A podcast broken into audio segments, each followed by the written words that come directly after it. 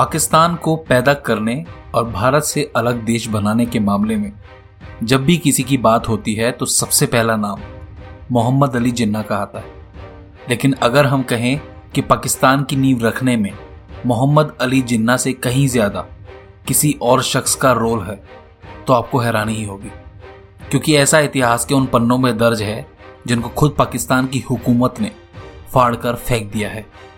आज जिस शख्स की हम बात करने जा रहे हैं वो पाकिस्तान की मांग करने वालों में सबसे आगे की पंक्ति का ही हिस्सा था, जिसे विभाजन के बाद खुद पाकिस्तान की हुकूमत ने पाकिस्तान से ही धक्के मारकर बाहर निकाल दिया था।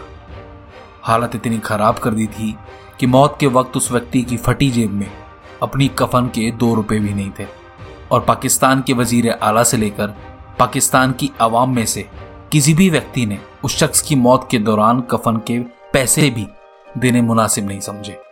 आखिर कौन था वो शख्स, आज आपको बताते हैं।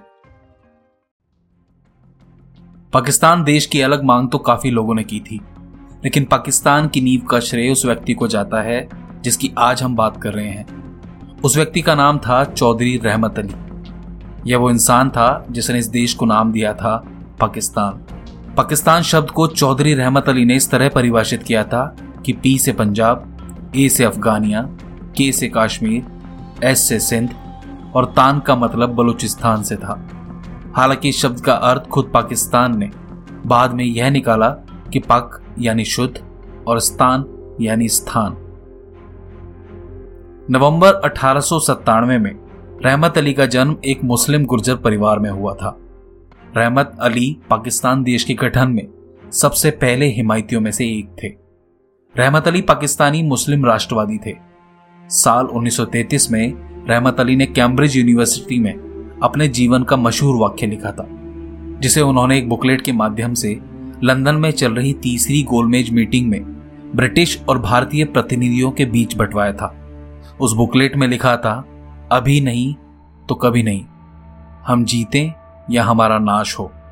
इस बुकलेट में रहमत अली ने यह भी लिखा था, भारत को संयुक्त रखने की बात हास्यपद और फुवड़ है। हमारा मज़हब और तहजीब हमारा इतिहास और हमारी परंपरा, हमारा सोशल बिहेवियर और इकोनॉमिक सिस्टम लेन देन उत्तराधिकार और शादी विवाह के कानून, बाकी भारत के ज़्यादा बहुसंख्यक बाशिंदों से बिल्कुल अलग हैं। ये कोई मामूली फ़र्क नहीं है। हम मुसलमान का रहन सहन हिंदुओं से काफ़ी जुदा है। हमारे बीच न खान पान है, न शादी विवाह के संबंध। हमारे रीति रिवाज यहाँ तक कि हमारी वेशभूषा भी उनसे काफ़ी अलग है। हिंदू राष्ट्र बनने की दहलीज पर हम खुदकुशी नहीं करेंगे।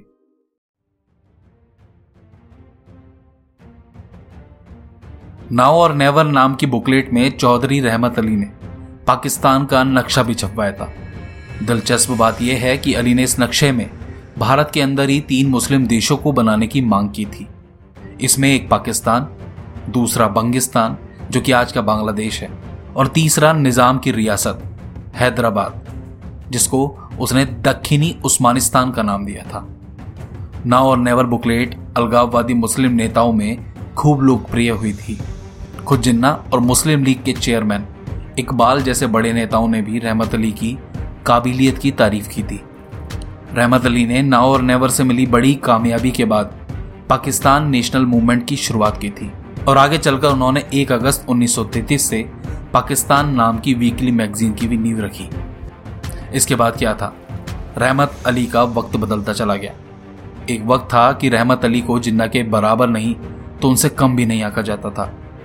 1940 में हुए मुस्लिम लीग के लाहौर अधिवेशन में आधिकारिक तौर पर अलग मुस्लिम राष्ट्र के लिए रहमत अली द्वारा दिया गया नाम पाकिस्तान को स्वीकार कर लिया गया था। और आखिर में 14 अगस्त 1947 को पाकिस्तान एक आज़ाद मुल्क बना।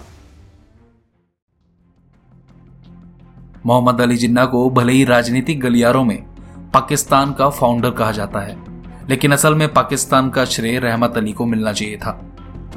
विभाजन के बाद रहमत अली की ज़िंदगी में एक अलग मोड़ आता है, जहाँ विभाजन से पहले उनकी इज़्ज़त पाकिस्तान के हिमायतियों के बीच जितनी ज़्यादा थी, उनकी उतनी ही फजीयत विभाजन के बाद हुई। रहमत अली ब्रिटेन में रहते थे। उन्होंने पाकिस्तान बनने के बाद इस नए मुल्क में अपनी ज़िंदगी जीने का मन बनाया। लेकिन पाकिस्तान के पहले प्रधानमंत्री लियाकत अली खान तो कुछ और ही चाहते थे। उन्होंने रहमत अली का लाहौर में सामान जब्त कर लिया और अक्टूबर 1948 में उन्हें खाली हाथ वापस ब्रिटेन रवाना कर दिया। दरअसल इसके पीछे कहानी यह भी कही जाती है कि रहमत अली अपने नए नक्शे में शामिल किए तीन मुल्क चाहते थे, जो कि नहीं हो पाया। ऐसे में उन्होंने विभाजन के बाद जिन्ना का विरोध करते हुए उन्हें क्विजलिंग आज़म कहा था। रहमत अली की मौत 3 फरवरी उन्नीस सौ इक्यावन में कैम्ब्रिज यूनिवर्सिटी में हुई थी। कहा जाता है कि जिस वक्त वो मरे, उस वक्त उनको दफनाने का खर्च भी उनके पास से नहीं मिला था। इतना ही नहीं, पाकिस्तान को जब इस बात की सूचना दी गई थी तो खुद पाकिस्तान ने भी मामले से मुँह फेर लिया था। ऐसे में यूनिवर्सिटी ने ही रहमत अली के अंतिम संस्कार का खर्च उठाया। हालाँकि पाकिस्तान के उच्चायुक्त ने रहमत अली के अंतिम संस्कार के खर्च और अन्य मेडिकल खर्चों को नवंबर उन्नीस सौ तिरपन में चुकाया था।